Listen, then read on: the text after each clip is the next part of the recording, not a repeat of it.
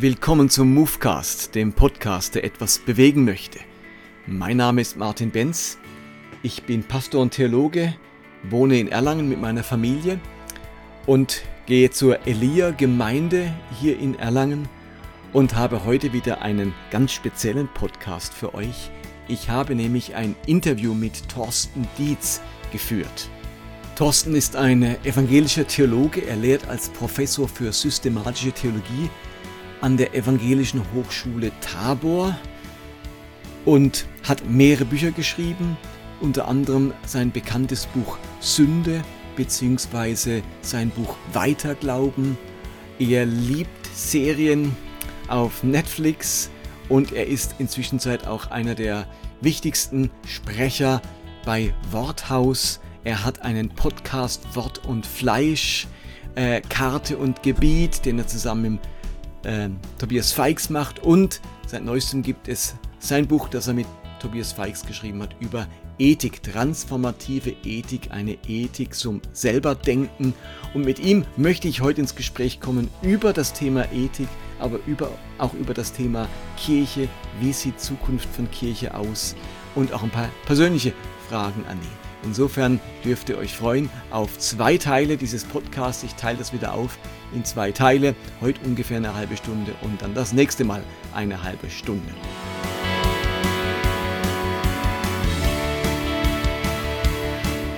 Willkommen, Thorsten. Vielen Dank, dass du heute beim Movecast dabei bist.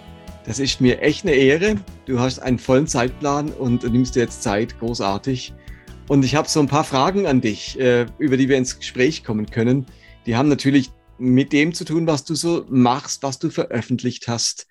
Und Movecast beschäftigt sich ja so oder betätigt sich als Umzugshelfer. Also sprich Leuten helfen, die mit ihrem Glauben nicht mehr zurechtkommen. Die merken, da haben sich zu viele innere Widersprüche aufgetan.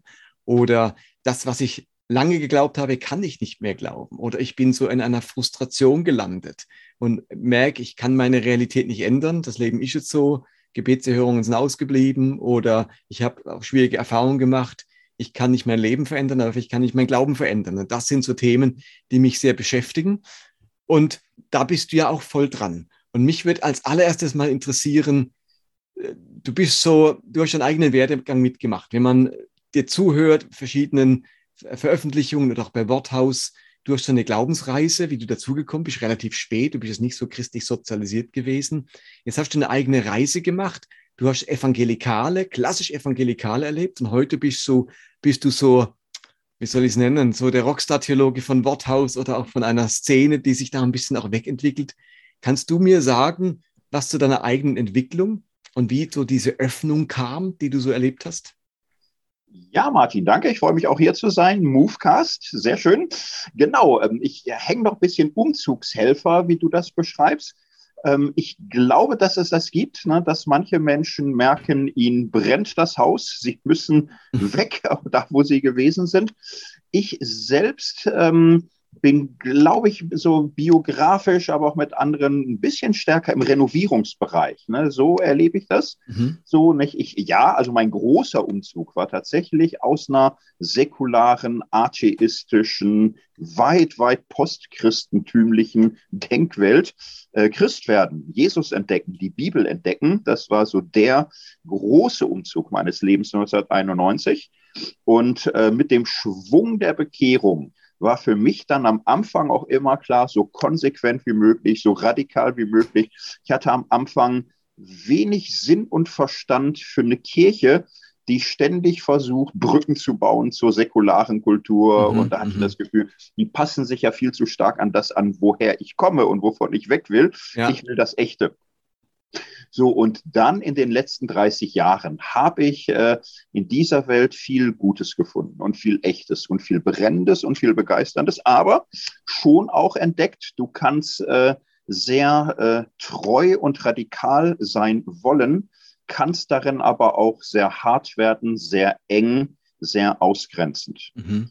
So, und dann habe ich eine gemischte Erfahrung. Ich würde es für mich ähm, manchmal gar nicht so beschreiben, zu sagen, ja, dann war ich voll evangelikal und dann wurde ich äh, postevangelikal und progressiv und habe mich weiter daraus in Neueres entwickelt. Ich habe äh, oft die Erfahrung gemacht, dass ich im Zurückgehen der Christentumsgeschichte manchmal größere Weiten finde. Also in der Reformation, so in der Freiheit eines Christenmenschen, mhm. im reformatorischen Schriftverständnis, im reformatorischen Menschenbild, das war für mich oft viel weiter, so als das, was ich so an extrem frommer Gegenwartskultur gefunden habe.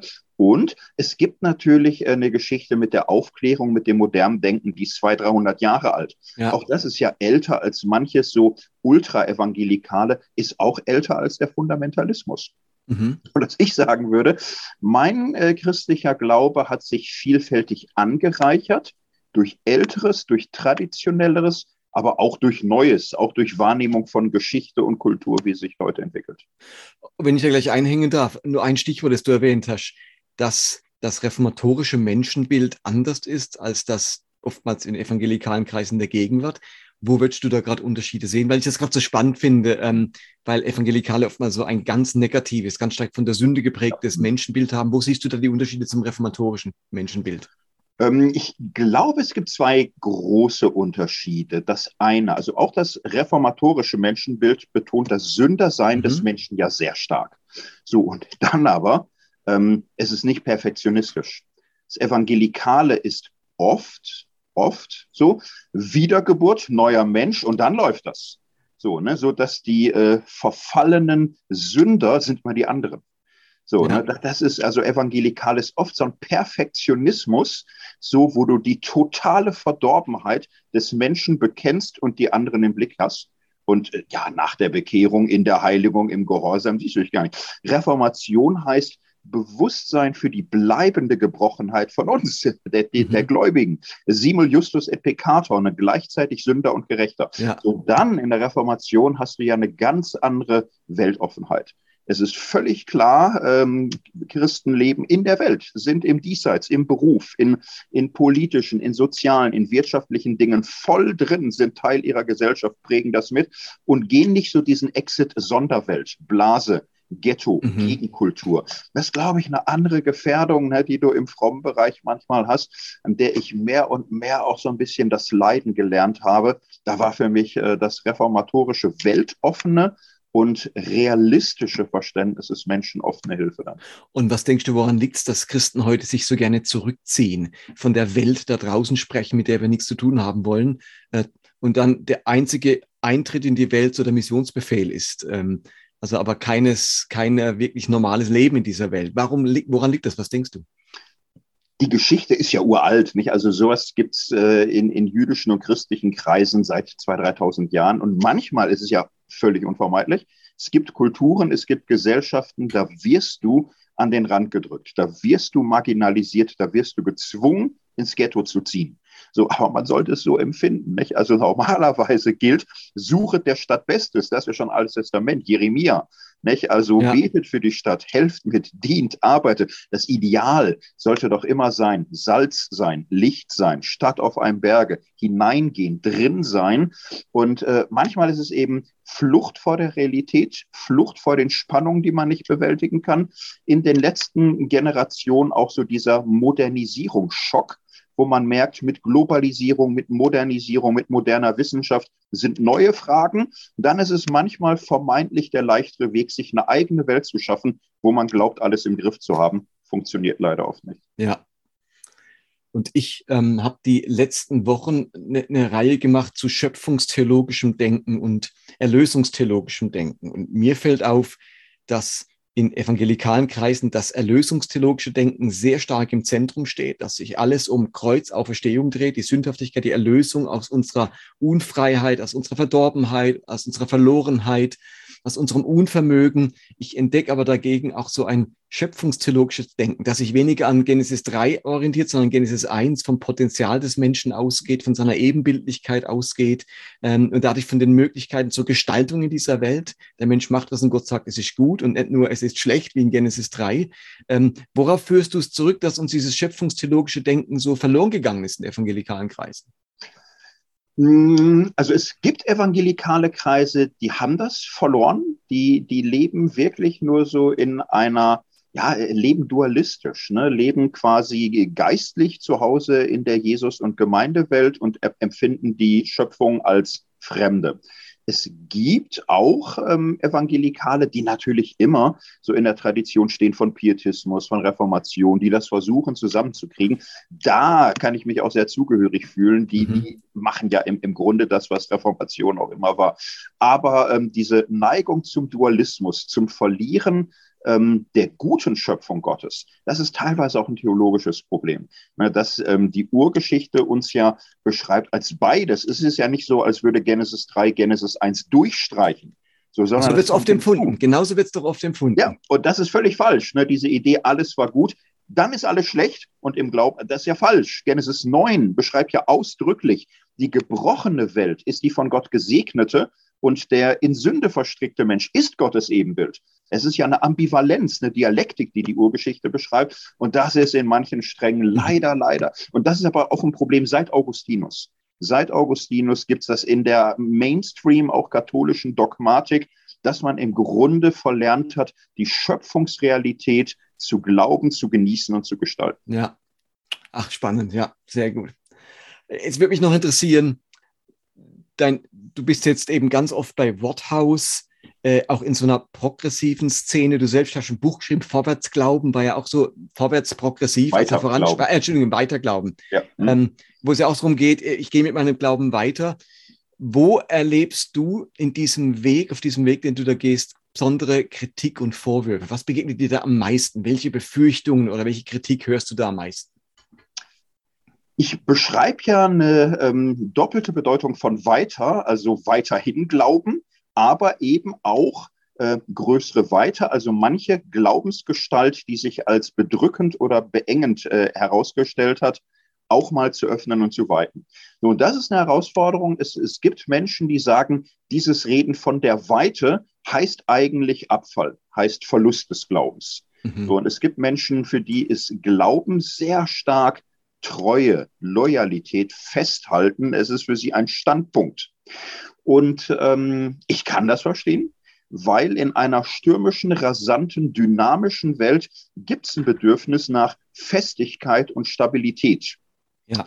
Ich glaube halt, biblisch ist äh, Glaube nicht äh, Standpunkt, sondern Weg.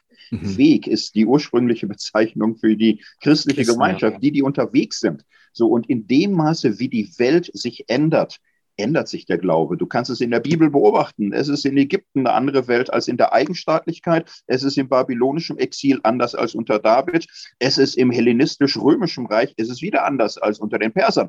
So, also in dem Maße, wie sich die Welt, die Zeit, die Kultur, die Herausforderungen verändern, nimmt der Glaube neue Gestalten an. Israel hat mal einen Tempel, dann hat es keinen Tempel. In der Christenheit ist es auch so, nicht? Und ähm, Treue, Loyalität zu verstehen als Treue zum Weg, Treue zur Gemeinschaft, aber nicht ein sich festkrallen an einzelnen Standpunkten und Formulierungen. Das ist, glaube ich, die Entdeckung, die man machen muss, die man machen kann. Ansonsten friert man irgendwo ein und äh, dann wird Glaube ja. auch steif und leblos. Und wenn du das noch konkretisierst, was sind so Beispiele, einzelne Punkte, wo du dann immer wieder für eine Öffnung kritisiert wirst? Hat es vor allem mit Bibelhaltung zu tun, mit Moral oder Ethik oder äh, mit deinem Kirchenverständnis? Wo würdest du sagen, wirst du immer wieder ganz konkret kritisiert? Ja, du hast die Dinge genannt, also man, man könnte das äh, Thema durchgehen, nicht? Also Frauenfrage, Gleichberechtigung, dass Frauen predigen dürfen, ist mhm. ein klassisches Beispiel, wo die Christenheit eine Lerngeschichte hat. So, und äh, das vermeintlich Progressive aber, was wir heute haben, dass äh, Frauen wie selbstverständlich Pastorinnen und Pfarrerinnen werden können in vielen Kirchen, ist ja eben kein Bruch mit biblischen Impulsen, sondern nimmt ja biblische Impulse auf und verlängert eine Linie, eine Richtung, die in der Bibel angelegt war. Und da könntest du jetzt Themen nehmen, Sexualmoral, Homosexualität, auch da sich eine Lerngeschichte, so die sich durch die Konfessionen hindurch arbeitet, evangelisch, katholisch, zunehmend ja auch freikirchlich und evangelikal. Für manche ist das aber natürlich der große Abfall, der große Bruch. Natürlich Bibel, Weltbild. so die Weltbildrevolutionen der letzten Jahrhunderte, vor allem Darwin, Evolution, mhm. äh, Geologie, die ganze moderne Geologie, da gibt es ja die allermeisten Gegensätze und Widersprüche zwischen traditionellem Weltbild und modernem.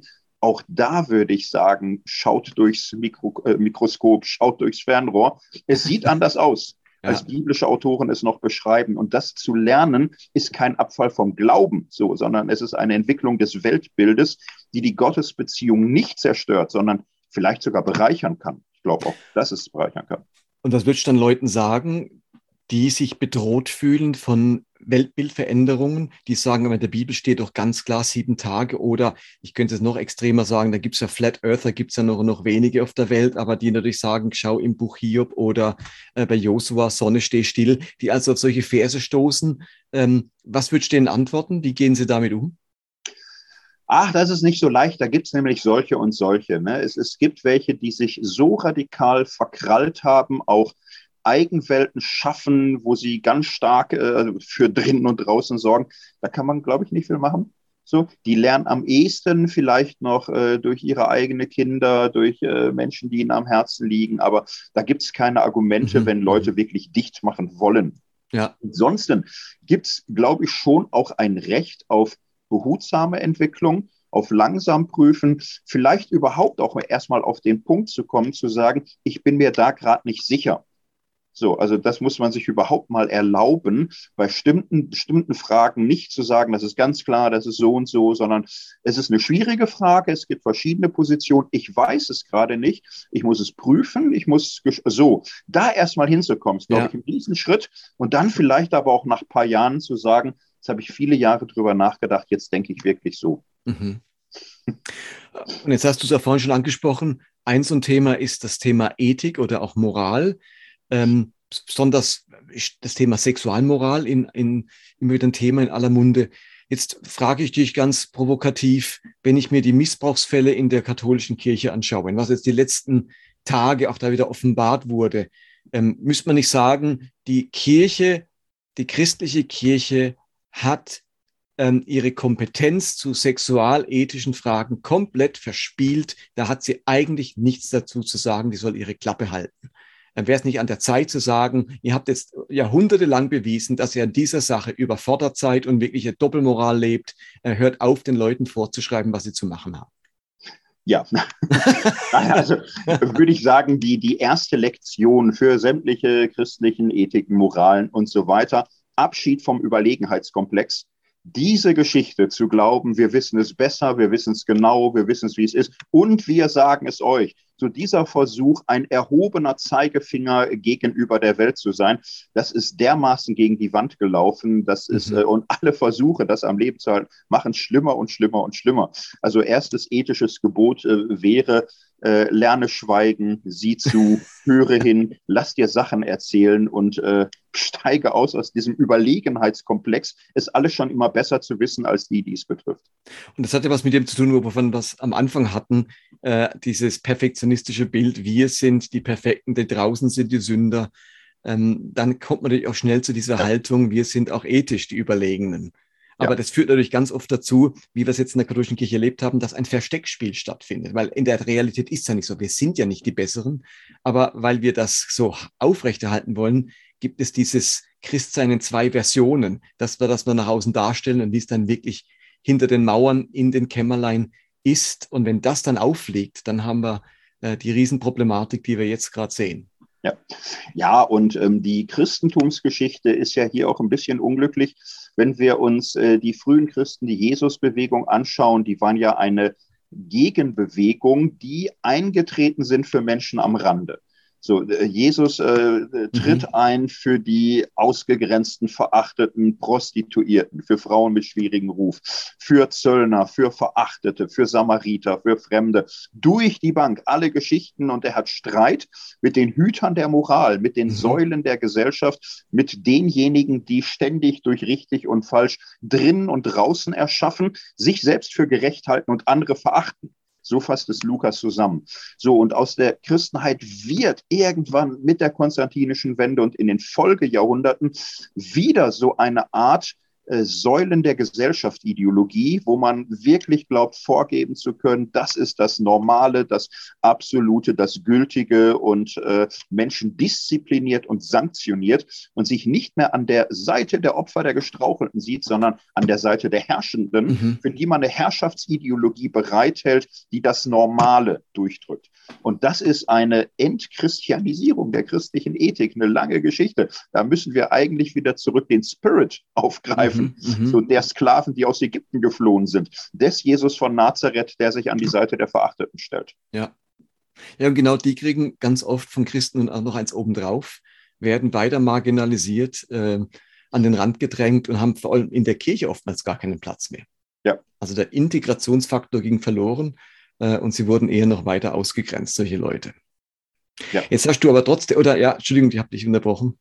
Ich glaube nicht, ne. Ja, okay, du hast mit jetzt aber trotzdem was zum Thema Ethik ja.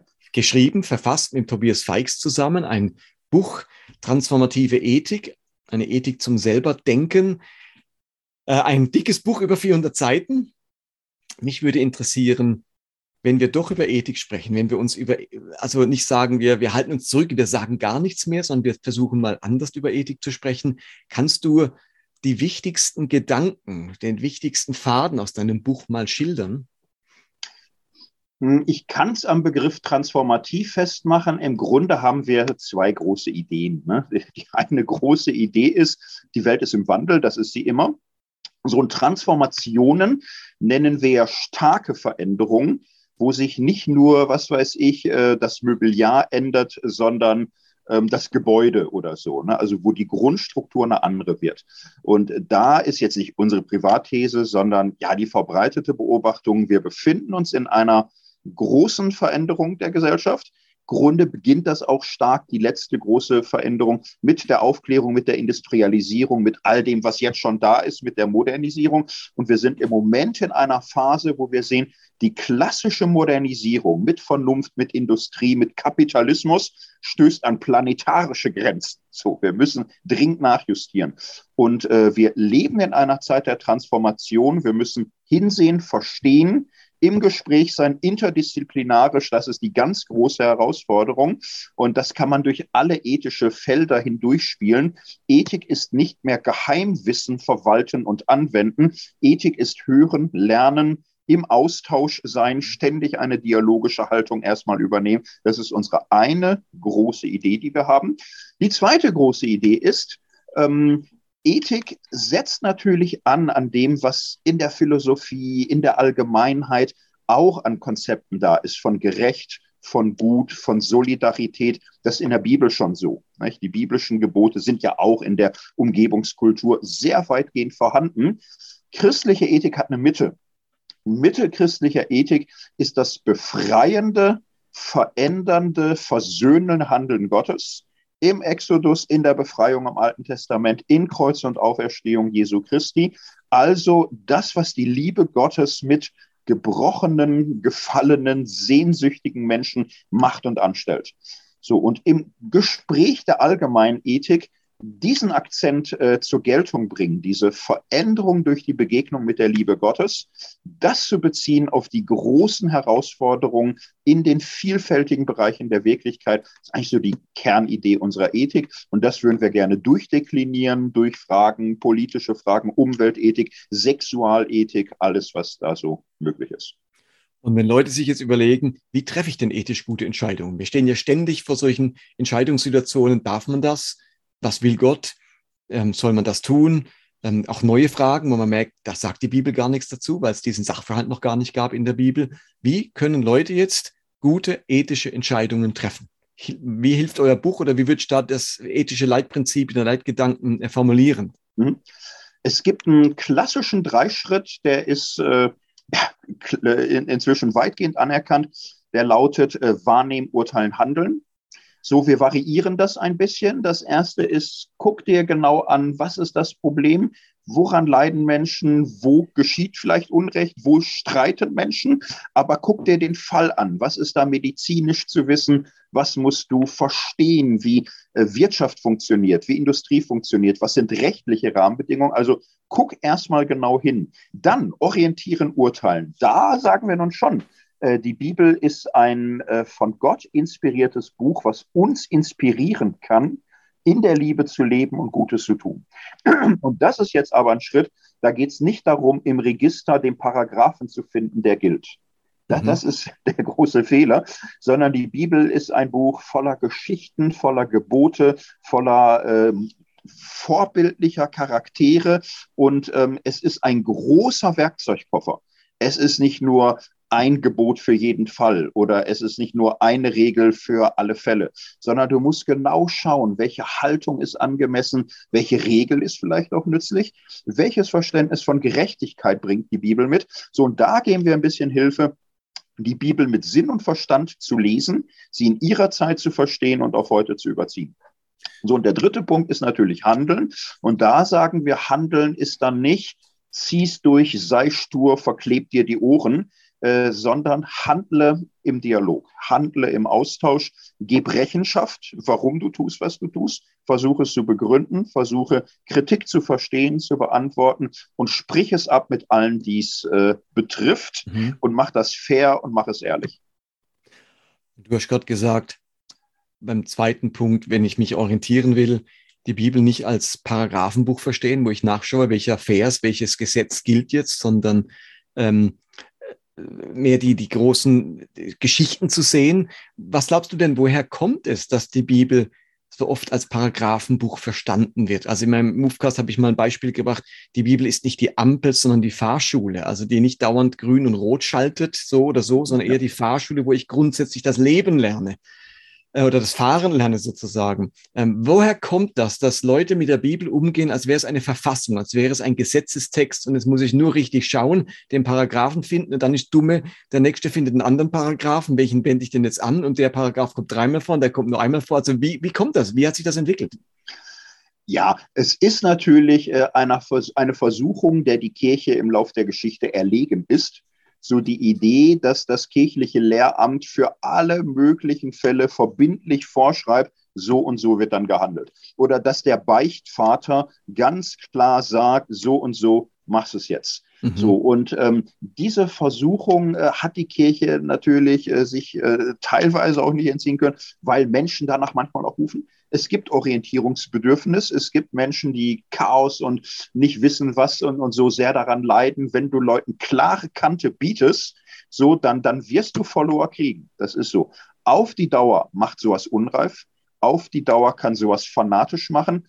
Das Schlimmste, auf die Dauer kann so etwas wirklichkeitsunfähig machen, weil Menschen sich krallen an vermeintlich Eindeutiges und nicht aushalten können, wie zwielichtig vieles ist, wie undurchsichtig, wie unüberschaubar. Wir haben jetzt zwei Jahre Corona geübt. Du, du weißt ja nicht, was in drei Monaten schon die nächste Herausforderung mhm. sein wird, weil du immer gucken musst, die, die vierte Welle ist nicht die dritte Welle. So, man hätte es hier auch jetzt mal wieder lernen können. Es gibt nicht die eine Regel, mit der du stur durch zwei Jahre durchmarschierst. Und so ist es aber eigentlich immer. So ist es überall. Du musst immer gucken, wie wirklich die Herausforderung sich stellt. So, und dafür brauchst du, also du sagtest Verfassung. Verfassung ist eigentlich nicht schlecht. Mit dem Grundgesetz in der Hand triffst du nicht einzelne Entscheidungen, du hast aber eine Grundorientierung. Die Würde des Menschen ist unantastbar. Ich glaube, die Bibel, wenn wir sie verstehen würden als Verfassung, würde es ihr gerechter werden. Ist auch nicht perfekt, mhm. aber sie, sie gibt einen Rahmen, eine große Geschichte. Und äh, das Einzelne, da musst du selbst entscheiden. Das ist deine Verantwortung vor Gott. Und du hast jetzt schon einen, so einen Satz aus dieser Verfassung genannt, die Würde des Menschen ist unantastbar. Würdest du weitere Sätze formulieren können, wo man sagt, das sind so die großen Prinzipien und Leitgedanken der Bibel, an denen wir uns entlang hangeln können in diesem Dreierschritt? Ja, also im, im mittleren Bereich gibt es ja ein paar ganz wesentliche Leitsätze im Neuen Testament. Also nehmen wir Jesus, der Mensch ist nicht geschaffen um des Sabbats willen, sondern der Sabbat ist geschaffen um des Menschen willen. So, es gab die Unkultur immer schon in der Religion, Menschen zu opfern für vermeintlich religiöse Wahrheiten. Aber es ist doch umgekehrt. Also Gott macht doch den Menschen zu seinem Bilde. Er sagt, der Mensch ist mein Ebenbild. Niemand soll ihn töten, niemand soll ihn anfassen. Ähm, Gott verpflichtet uns, dem Nächsten zu dienen. Und Gott äh, macht unseren Umgang mit dem Nächsten zum wahren Maß unserer Gottesliebe. Und das mhm. durchgängig, Matthäus fünfundzwanzig, überall ein Riesending, nicht? Also sieh zu, dass du Menschen mit äußerster Ehrfurcht behandelst, so dass du den Menschen dienst, dass es ihnen gut geht, ist eine Metaregel aller christlicher Ethik. So, und dann natürlich Maß nehmen an der großen Geschichte, lebt in der Liebe, wie Christus euch geliebt hat. Nehmt einander an, wie Christus euch angenommen hat. So, Maß nehmen an diesem Gotteshandeln, an diesem Jesushandeln, an dieser Haltung der Hingabe, des Dienstes, der Fürsorge, der Nächstenliebe, der Feindesliebe. Das sind so die großen Wegweiser, die man ziehen kann. Und dann braucht es natürlich immer wieder auch Regeln. Das ist klar. Ich halte jetzt nichts von einer Situationsethik, die sagt, all you need is love. Das mhm. funktioniert auch nicht. Ne? Im Konkreten musst du zu Regeln kommen. Aber Prüfstein für alle Regeln ist natürlich Gottes Gerechtigkeit, Gottes Liebe, Gottes Fürsorge für den Menschen, so dass es dem Menschen gut geht und das Leben gelingt. Danach müssen sich alle Regeln bemessen lassen. Dafür braucht man im Einzelfall aber natürlich auch Regeln. Könnte man sagen, dass die großen Leitgedanken die Ethik ist und die Regeln eher so die Moral, die sich entwickelt, und dass Moral wandelbar ist, Ethik unwandelbar? Also es wäre eine Möglichkeit, das so zu machen. Da gibt es äh, Ansätze zu. In unserem Buch haben wir klassisch äh, Moral ist äh, das Set bewusster Regeln, Normen, Prinzipien. Ethik ist die Reflexion darauf. So, wir verstehen Ethik als den Raum, wo wir darüber reflektieren und es vor Gott verantworten. So, und ja, Wörter kann man so und anders mhm. gebrauchen. Man darf, so wie du es beschrieben hast, würden wir, glaube ich, reden von äh, Regeln, Anweisungen. Und aber eben auch die große Story, die große ja. Story, die Perspektive, innerhalb dessen wir Orientierung suchen. Okay. Ach, spannend, ja. Und gibt es da noch eine Fortsetzung? Äh, ist, ist da was geplant? Ja, klar, wir haben ja eine Reihe begonnen und es ist eine Reihe innerhalb einer Reihe. Also es gibt ja die große Reihe Transformationsstudien, weil wir sehen, es, es, es gibt heute große ethische Herausforderungen der Christenheit, aber natürlich auch Kirche. Ne? Was wird aus Kirche? Transformation der Kirche ist ein Riesenthema. Entwicklung von Gesellschaft, äh, all das wollen wir damit behandeln. Und innerhalb dieser Reihe Transformationsstudien haben wir mit Transformative Ethik einen ersten Band. Es soll jetzt weitergehen mit einer Sexualethik, weil diese Themen einfach so wahnsinnig heiß sind und Spaltung verursachen und so weiter, wollen wir einen Raum schaffen. Man kann auch darüber reden und vernünftig diskutieren. Der dritte Band, sehr wahrscheinlich Umweltethik. Und ja, gucken wir mal. Ne? Also die zwanziger Jahre sind noch jung. Mal schauen, was uns noch anfällt. Okay, da habt ihr noch viel Arbeit für euch. Aber spannende Themen auf alle Fälle. Und ich meine eben Umweltethik, sowas überhaupt in den Blick zu bekommen, das ist ja die letzten Jahrhunderte gar nicht so relevant gewesen. Ja. Du hast ja richtig gesagt, jetzt haben wir planetarische Fragen, jetzt geht es um das Überleben äh, ja. unserer Schöpfung. Ähm, das war nicht auf dem Bildschirm. Und es, kannst du dir erklären, warum das nach wie vor für eine ganze Reihe Christen kein Thema ist oder jetzt auch in der Corona-Krise, ähm, dass es so viele gibt, die, wie soll ich es nennen, so wissenschaftsfeindlich sind. Also das, es hat jetzt hier was mit Leugnen dieses, dieses Virus oder dieser Krankheit irgendwie zu tun oder der Impfung. Also da, wo die Wissenschaftler plötzlich äh, nur so äh, eine Meinung von vielen haben und die ist genauso viel wert wie meine persönliche Meinung, die ich mir so zusammenschustere. Es hat aber auch was mit dem Verständnis von Natur zu tun, Naturwissenschaft. Woher kommt das, dass sich Christen so schwer damit tun oder, oder manche Christen? Ja, manche, ne? Und das ist das Bittere. Also es sind ja zum Beispiel auch nicht die Evangelikalen. Ne? Wenn du guckst, das Thema kam um neunzehnhundertsiebzig so richtig auf, Club of Rome und, und so. Und äh, du hast im Ökumenischen Rat der Kirche viele, die darauf sofort anspringen, aber auch Evangelikale. Lausanne vierundsiebzig, das Thema ist da. Francis Schaeffer, mhm. ganz Konservative, verstehen das, sind sofort auch Ökologie. Weltweite Evangelische Allianz hat ja eigenes Umweltzentrum in Bonn und so, nicht? Also, und, aber es gibt dann radikale, extreme Evangelikale. Für die ist es ein Teil des Gesamtpaketes. Für die ist die Logik, die säkulare westliche Welt äh, ist auf dem Weg in einem totalitären Welteinheitsstaat, der Christen verfolgen wird. Und, und alles, was aus dieser Richtung kommt, ist für sie im Grunde Lüge und Verführung.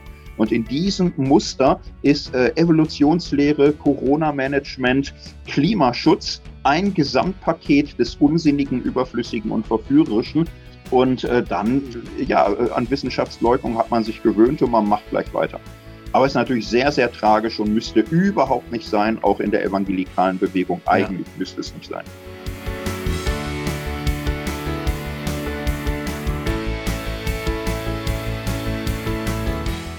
Und damit sind wir schon wieder am Ende vom ersten Teil dieses Interviews mit Thorsten Dietz. Der zweite Teil folgt im nächsten Movecast. Da geht es dann verstärkt um das Thema Kirche, Zukunft von Kirche, Perspektive für Kirche und für das Christentum überhaupt in Deutschland und weltweit. Bis dahin wünsche ich euch eine ganz gute Woche. Ich freue mich, wenn ihr auf meiner Webseite vorbeischaut, movecast punkt de, wenn ihr einen Kommentar hinterlasst oder ein Feedback gebt oder Kontakt aufnehmt. Das freut mich sehr. Bis dahin, be blessed, macht's gut, bye bye.